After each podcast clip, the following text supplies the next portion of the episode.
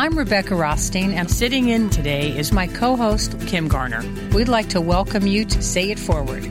Each week, we'll be doing one of my favorite things to do, and that's interviewing interesting people with out of the ordinary life stories. They're all people who took a different path in life.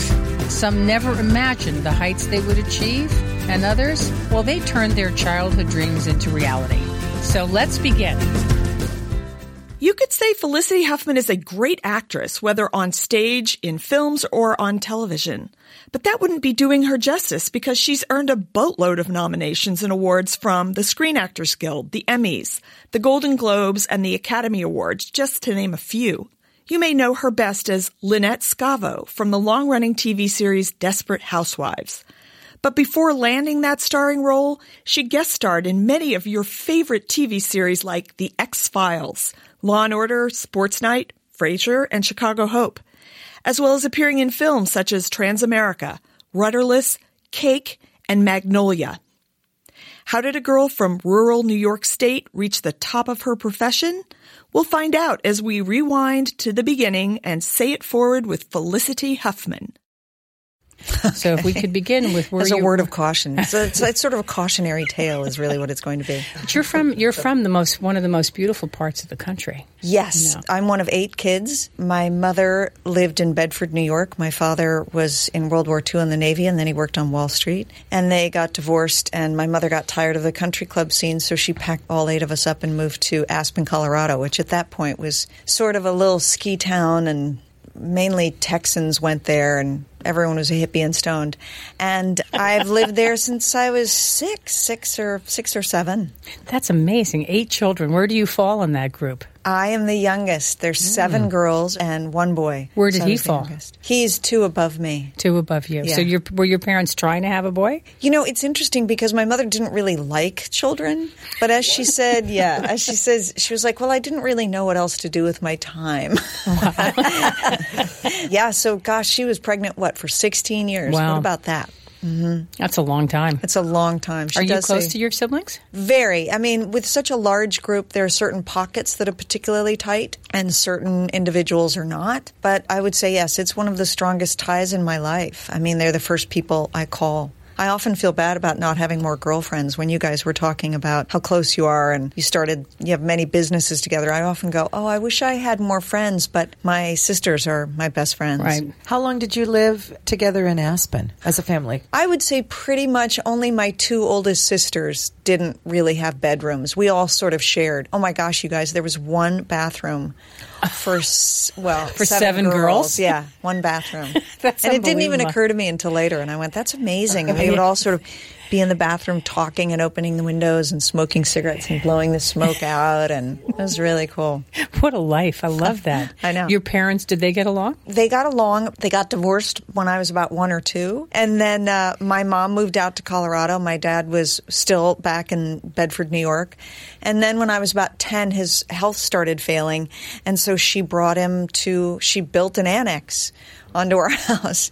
It was called Pop's Annex. And he sort of lived in the annex. Wow. Wow. Yeah, they were together until, I mean, he lived with us until he died. Wow. Mm-hmm. So they found some way to get along. They did. I, I don't really know how. It's so funny, you know, when one is young, you sort of go, oh, it's just how it works. Yeah, that happens all the time. But yeah, they did. Did you go to the little high school in Aspen? I did. I went there for about half a year. I sort of skipped around to about four different high schools because uh, it was sort of boarding school and then back to Aspen. But yeah, I went there for a little while. It was fun. I can see Aspen would be a lovely place at the time that you lived there. Yes. Quite different now. It is different. Yeah. I mean, there's wonderful infrastructure in Aspen and wonderful arts in Aspen, and there's a core of locals, which are great. And you also, the, the tourists make it possible for us to have the infrastructure, so it all works. It's so beautiful there. So you have eight siblings. Are they all alive? No, one of my sisters died of breast cancer, so mm. I now have six. Yeah, Six, sisters and one How brother. was it being the youngest with all those women? Did you feel you had multiple moms? No, I have to say it's a little golden spot there. I mean, your mother is tired enough and been beaten up enough that she's like, "I just love you. I don't kill yourself, and I just love you."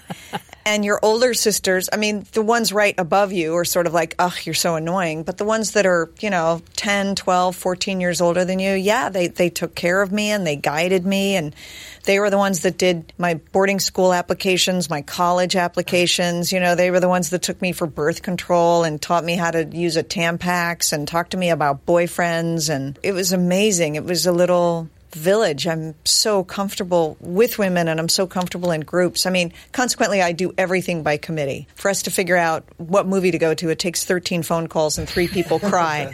but, um, but I just love it.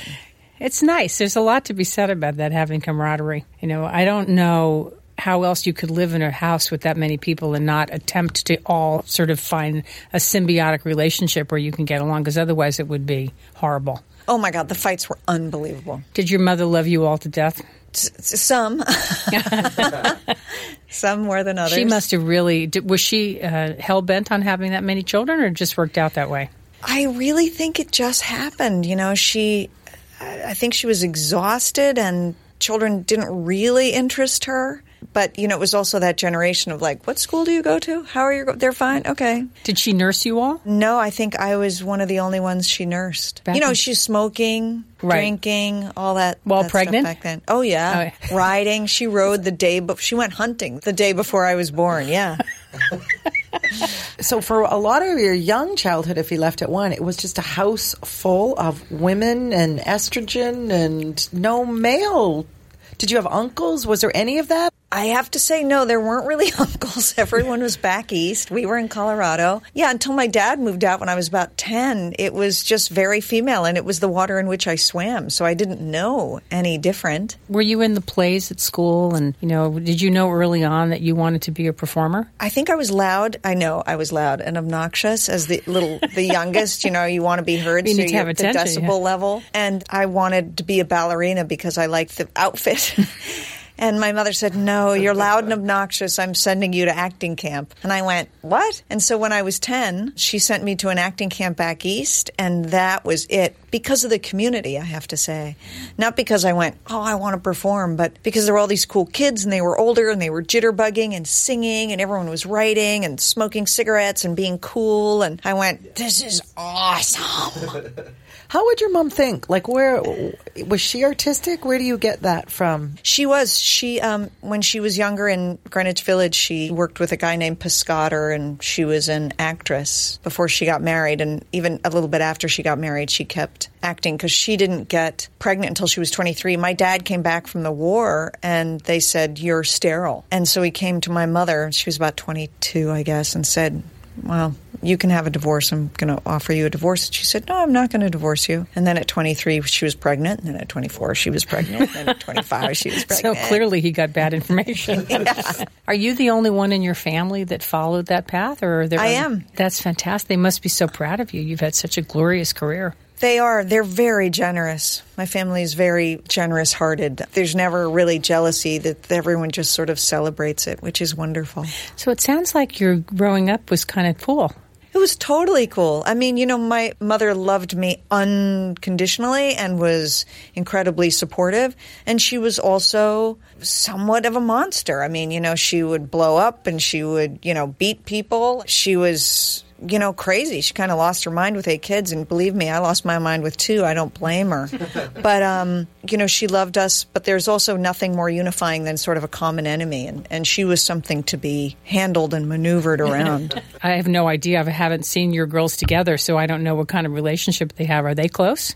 No, they're not particularly close. They're like chalk and cheese. Maybe it will develop, but they kind of tolerate each other. But Do you have close. family dinners together? Yeah, they're uh, 15 and 17. Mm. Sort of Are you and Bill united fronts in raising your girls? Yeah, I think we are. My dad, like I said, came in when I was about 10, but he was very much on the margins. You know, my mother was the powerhouse. And so I can see, one, it doesn't come naturally to me to be like, oh, yeah, what do you think? I'm sort of like, yeah, okay, I'm going to go through it my way. But I can see how important, one, a partner is, and two, for me, I see how important that male energy is in a house full of Yeah. It's so different and they need it. And I think one of the great things about fathers, and I'm generalizing, but you know, I think mothers to a fault will go, I I, let me give and give and Right. give and where do you want to go today? And you know, it's that sort of thing. And a dad will go, I'm going to Home Depot. Come on, we're going to Home Depot. And the kids are like, Oh, okay, I'm not the center. And I think that's really healthy. I wish I could provide it, but Bill provides it. Was there an influence as a father in your family or not so much? Yeah, I felt that he loved me. There was a time when I would go over and he would make me breakfast every morning in his little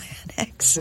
Um, so every morning he would make me scrambled eggs, and every day when I came home from school, my dad was born in 1910, he would make me a snack, which was white bread, butter, and white sugar. So, did your mom live to see you go off and have this fantastic life that you have? She did. You know, my mom was a little bit of a theater snob. So me doing television was a little bit like, Are you still in that television show? Desperate Housewives? I was like, Yes, yes, I am.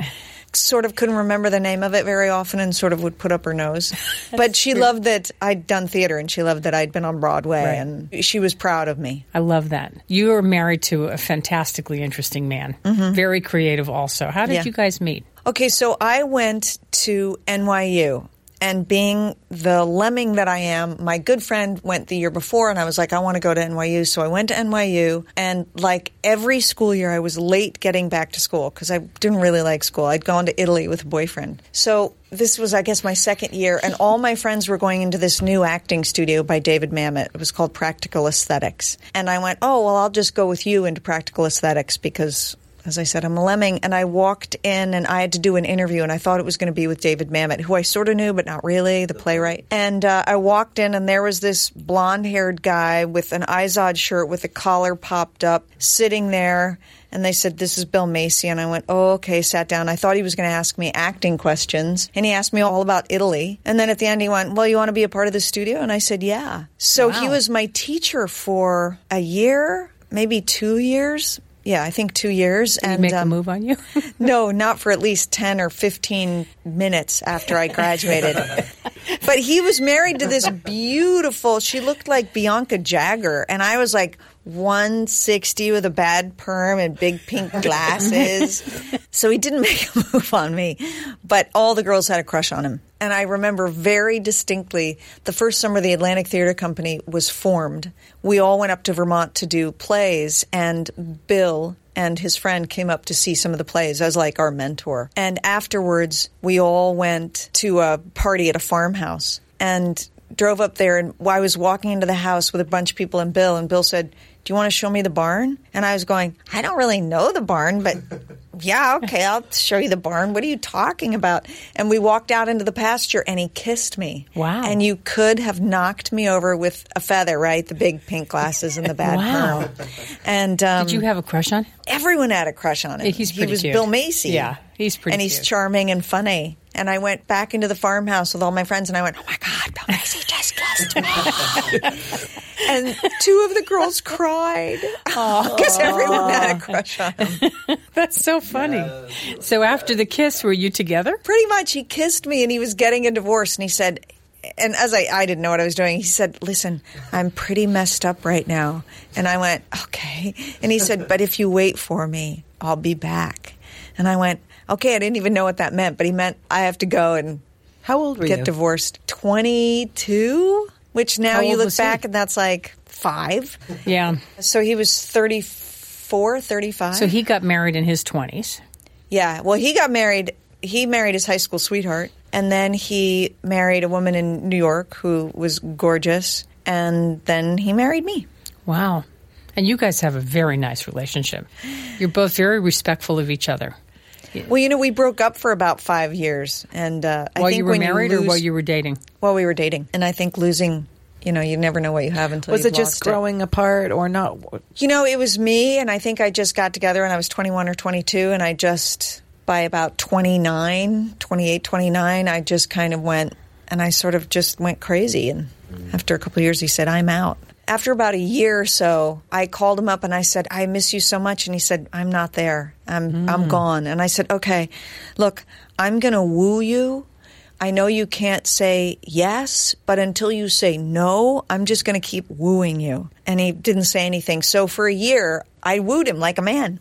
I sent him presents. I'd call him. I'd show up places. And after a year, he called and he said no. I said, okay. So I backed off. And then two or three years later, he called me up, and his best friend died, who was an editor in um, for Esquire in London. Two things happened: his best friend died, and he bought a house in L.A. This is a guy who never had any money, and he had enough money to buy a house.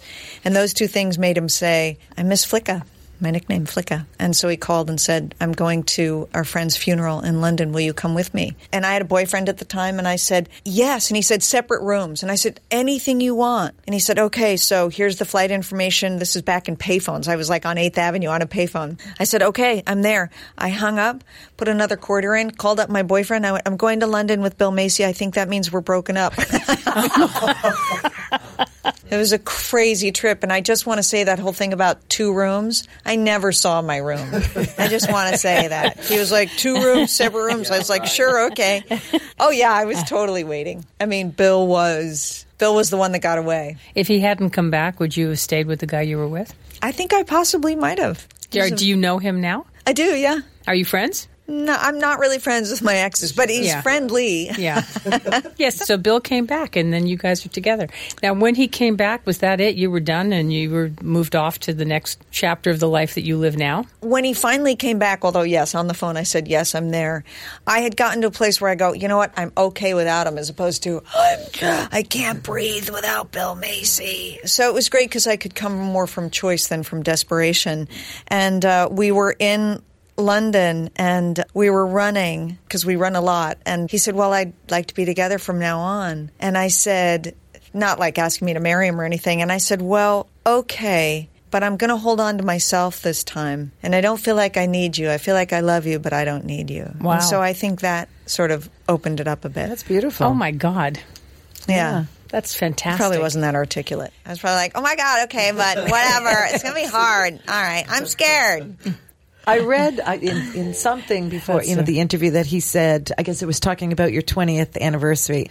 What makes a great marriage to you is love of the work you do together, mm. that you, to your core, are a beautiful person, that you're always evolving, and that he has never trusted anyone and he can be really vulnerable with you. Which I, is I didn't know that. So beautifully sweet. Yeah, and so articulate. That's interesting. I I love that you know that and I don't. We'll find it. say, is there anything you want to add to a happy marriage with Bill after him saying that? It's so funny our pat answer. You know, when people go, "What's the secret of a marriage?" I'm sure people ask you guys all the time, and I go, uh, "Marry Bill Macy," and he says, "Marry Felicity Huffman," but I've never heard him be so articulate about that. But anyway, there's a wonderful writer and therapist. She had three girls, and they were growing up, and they started to say, "What am I looking for in a guy?" And she went. This is a great question. And she wrote this wonderful book. I think it's something like 10, 10 things you want to look for in a husband. And it's so articulate and deep. I mean, one of the first ones is a sense of humor. And the other is the ability to be flexible and change, which entails the ability to tell the truth and look inwards and see what works and see what doesn't. And it's not about power or domination. But I would add to that, he's a really honorable man he's a really he's like a little white corpuscle he's just part always wants to be part of the solution and dead honest All those qualities of trust and being vulnerable, was that part of your sisterhood that you came to value that? And was that always a part about who you are? I don't know how to answer that directly. I, I will say that there is a unspoken code in our family, um, which, like any sort of tribal code, has its light and dark side. But it's always later in our life when we go, "Oh yeah, you can't treat everybody like a sister." Really, only your sisters are your sister. Your well-being comes far before my own convenience. So at the drop of a hat, my sisters fly across the country if somebody needs them. And as I said, the dark side of that is sort of no boundaries with your sister. You know, to be able to turn to your sister and go, no, that doesn't work for me is totally against the code of the family. So that speaks of the bond. The vulnerability, I would say, I think it comes from an actor's or, or possibly just a person's thing, which is, you know, our job as artists uh, is to tell the truth. And in order to tell the truth, you have to be vulnerable because the truth is often tender and ugly and messy and all that stuff. So, you know, it's the, the truth of the human soul. Wow. But I think that's probably true no matter what business you're in, to tell you the truth. I, I bet if we dug down into, you have so many businesses, Rebecca, but, um, you know, finances. Because I don't have any grandchildren I'm- yet. Just fast forward a year, they'll all be shut. Great. Except for the um, main one, which is yeah, except us. the one that pays the bills. But I, I'm I'm sure the tenants, you know, I'm sure those pillars are the same. I certainly know it's the same in sports as an art. I think it's the same when you turn a business into an art form, which I think is what you've done. I want to talk a little bit about your career in acting. So you uh-huh. went to acting camp and got the bug. Was that then your path? Yeah, that was it. I remember being in Aspen and we went to see Zeffirelli's Romeo and Juliet. And the gig with my mom was my sisters took me to every movie, but if they thought that it was right, they would sit behind me, which my sisters always thought it was right just to annoy me. They would sit behind me and then cover my eyes, like at the naked sex scenes. so the part of Romeo and Juliet that I saw, I went, oh, that's kind of what I want to do. And I think it was after my first year of the camp or right before it. I went there and then I did school plays and then I went to RADA. I went to Interlochen Arts Academy. I came to LA when I was 15 and I stayed with a family friend in Hollywood. I don't know what my, you can tell I'm the eighth kid. My mom was like, okay, see ya. so I went out for the summer. I got a job on the cusp, which meant because I was underage, I had to enroll in school. So I enrolled in Buckley and I did an after school special here and got my SAG card. And then at around Christmas, I crashed and burned and went back home. Then I went to Interlochen and then I went to NYU. And so it's just been sort of that's what I knew I wanted to do. Wow. And many years of not working. I mean, you know, you're on Broadway and then you don't work for two years. you and you do a handle all of that? television show and you don't work. For me, when I think about it, that rejection all the time, you have to have time. some strength of knowing you're a okay. What other people say is not always the way it is. Yes, I think two things, possibly three. One is you don't have something else to fall back on. I literally can't do anything else. There was a time where I'd gone for a year or more without working, and I just went to another audition where they went, no, no. And I drove by Marinello's School of Beauty, and I went, okay, I can do hair because I'd been doing hair in plays. So I went into Marinello's School of Beauty right there on Third. Went in and got an application and filled it out. And they needed something that I had back home, so I took the application in the car. And the phone rang. It was my agent and said, "You got a job." I was like, "Oh, okay. So I'm not going to go to Marinello's School of Beauty." I think that's so interesting that you put energy out Yeah. to something completely different, just letting it go, and then Yeah. it comes right back to you. it was just moving forward. And also, once you get the stuffing knocked out of you, I mean, everyone starts in their career sort of going, I'm going to be in the Olympics. I'm going to be the best one. I'm going, and I did too. And then you get the stuffing knocked out of you, and you really start to appreciate. Oh, I'm doing a tiny play on Ninth Avenue, and ten people came to see it, but we had a great rehearsal today. You start Right. really appreciating the core reasons of why you're in it, which But is just be being in- able to do it a little bit. Was Desperate Housewives your big break to the public really knowing who you were? I think for sure. I think Desperate Housewives is going to be on my gravestone. Um, yeah, I mean, if you look at it, of course, you know, hindsight's twenty twenty. If you look at it, you go, "Oh yeah, I did that play, and then I did that play, and Aaron Sorkin came to see that play, and then I."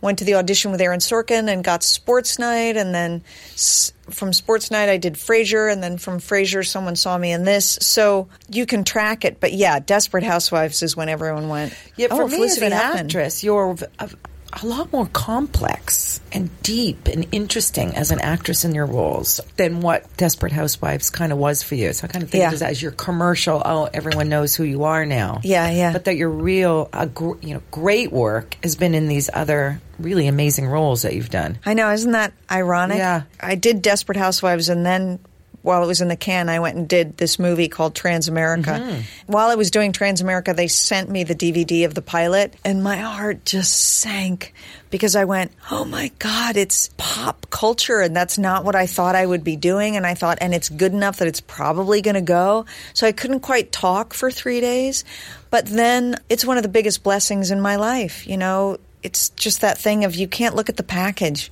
You cannot look at the package. You always have to look at the essential qualities of what's coming to you, whether it's a job or a person or a place. And I got to do one act play every week, basically every eight days for eight years. I mean, that's if you approach it correctly, that's great for your craft. That's just time on the boards. I got paid so well. I got into people's offices. Now I'm bankable, or at least I was. you are um, bankable. It, it's it's a huge boon. Man proposes and God deposes. But thank God I wasn't in charge of my own career because I'd been like, no, I'm going to do really interesting well, art movies, yeah, and then I'm going to do. a lot of people in whatever they'll um, certainly in the arts will self sabotage a little bit. Yeah. in that judgment of oh, I don't want to do that. That's not how I see how it should be. Today there is a robust amount of places that, that entertainment is being delivered. And there is so much programming on that is so good. Oh, it's incredible. It's uh, it's like what indie movies were a bunch of years ago before there was just such the glut on the market and nobody went to movies anymore. But yeah, it's amazing. I think the two words that changed everything was binge watching. Yeah. So people like yourself, when you look at what's going on in the entertainment industry today, is it an exciting time for you? It's a really exciting time. It's exciting, like you say, because there's so many venues. You can just watch it in a gazillion different places. That everyone's looking for different content. You don't just have the three networks going. You know, we need a procedural. We need a female superhero. It's funny. I think film is a little bit where television used to be. You know, we've got the tentpole ones. You know, the Marvel comics, and then way, way down there, you sort of have some some more artistic or interesting movies. I love working in it now. I love I've always loved television. I particularly love it now. I don't think there's anyone that you could, well, I guess there's a handful. I'm not sure Cate Blanchett will be doing television, but anyone you reach out to goes, yes, because you've got the money, you've got the flexibility. You know, if ABC doesn't want it, uh, Netflix wants it, and if they don't want it, Hulu wants it or Amazon. I was surprised to see American Crime didn't get legs and stay on. I thought that show was brilliant. Good. What do you think happened? I think it was more art than entertainment, and I think it was on ABC, and ABC is about entertainment. Particularly now, it's done a move. I think um, Channing Dungey, who runs ABC, who's this unbelievably cool woman, you know, she feels a lot of pressure from the board to do things that people watch. And although compared to cable, we had a huge viewership compared to ABC, they just couldn't do it. Now, what about your girls? Are they in your business? Sophia wants to be an actor, the 17 year old, and Georgia is undecided. So, um, to be at 17, is she trying to get work? We keep going back and forth. No, she's at uh, LACHSA, the Los Angeles County High School for the Arts. It's a public arts high school. It's the only one we have. And um, it's a great school. That's a great school. And, you know, a couple auditions came up for real things. Bill and I went, do we do this? Do we not do it? Because you've all seen the battlefield of young actors that are sort of they're lying dead and bloody and they can't sort of get up and go ahead. And at the same time, we also know the you know Claire Danes story and the Jodie Foster story that they started early and they survived. So we're uh, on the bubble trying to figure it out. But I think sooner rather than later she'll start going out. I don't know. You know, five percent of our union makes a living wage. That's from 150 grand under. Wow. Two really 1.9% makes over 250 grand. So it's wow. Yeah, that's it's a terrible statistic. It's terrible. So you're sort of like cover your eyes and wave and go, "Good luck, honey. I hope you make it." But don't you think, as a mother, though, it's important to let your kids try what they want to do having that experience and being there to support them if it doesn't work? Yes, I do. But like all things in motherhood, I'm completely torn and confused because you also hear about those parents that go, I know you want to be a mime. But you're going to go to law school. and it's your lawyer who's saying this. And he's like, I'm so glad I went to law school. And I, or, you know, I know you're going to flautist, but I still want you to get your CPA or whatever it is. So, yes, I think so, but I never know that line between is this where I move in and direct them or is this when I go whatever you want? I, I find it mire. Cher. Your girl, your daughter's coming by this naturally anyway. Look at who her parents are.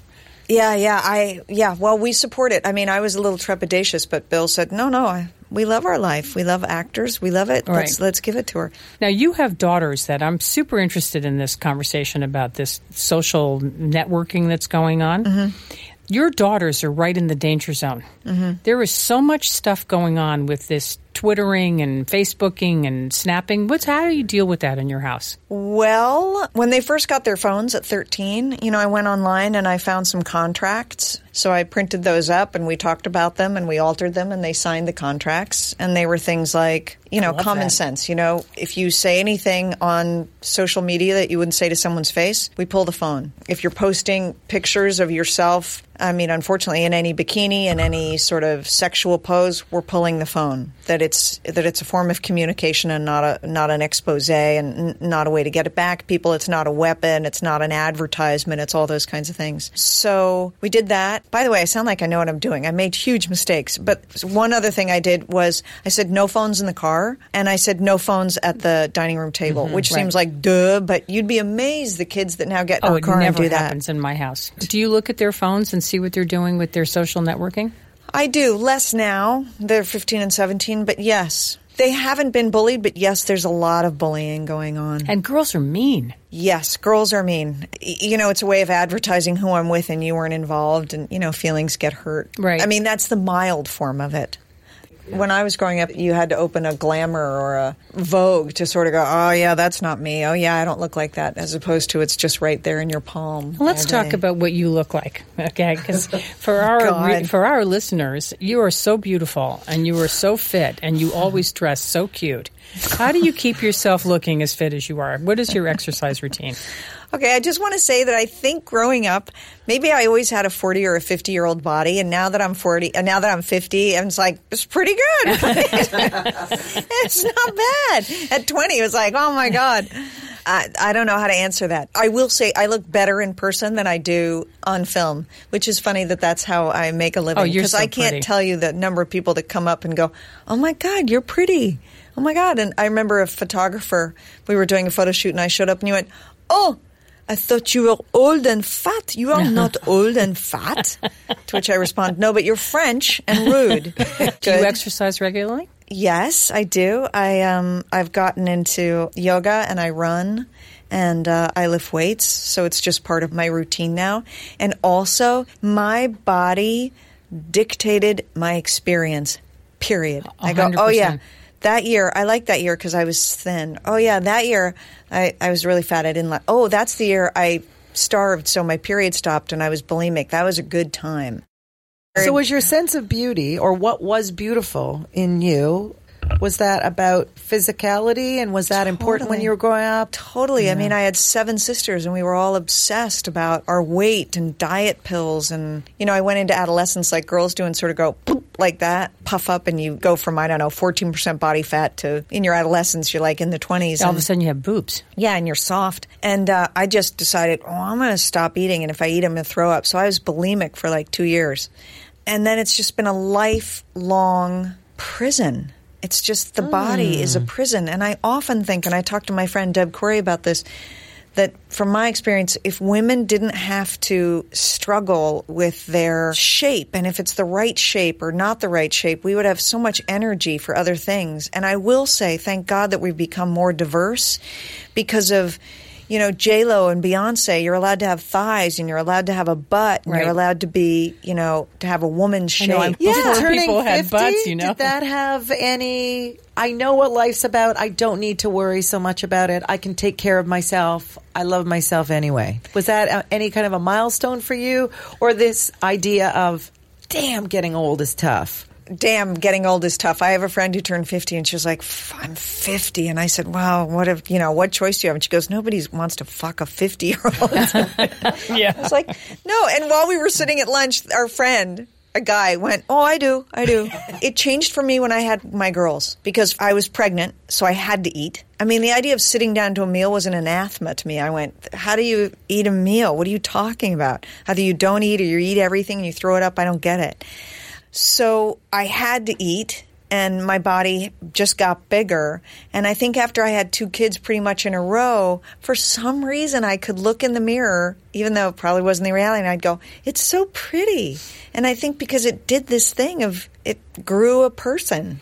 How do your girls? Do they have any eating issues, or are they? They don't have eating issues, but good God, it started when they were 10 or 11. You know, my thighs, my thighs, they're so big. So it's definitely there. They're 15 and 17, not near obsessed as where I was, thank God. Or my sisters, thank God. And I think the culture has changed, you know. Do you have? Do you Twitter and and Facebook? I do, yeah. You do. Mm-hmm. It's sort of part of Your business. branding. Yeah. Although Bill's doing quite well and doesn't really I do know it. he's got a hot show. I love that show Yeah. too. It's fantastic. It's rudderless. Oh my God, Mm-hmm. that was an unbelievable. He Bill wrote that, didn't he? Actually, two guys wrote it, and Bill came in and, you know, I'm sure helped tweak it and rewrite it and get it ready for filming. But he directed it. He directed it. It's, a, that it's film Billy was Crudup. so unbelievably emotionally difficult to to understand. And the end of that film, anybody that's listening to the show, go download that movie because it's Oh, it's amazing, rudderless. A fabulous, Billy fabulous Crudup and film. Anton Yelchin, rest in peace. It was beautiful. I loved being. I know that was an education I didn't for me. Real, uh, just this very second when you said that, I forgot.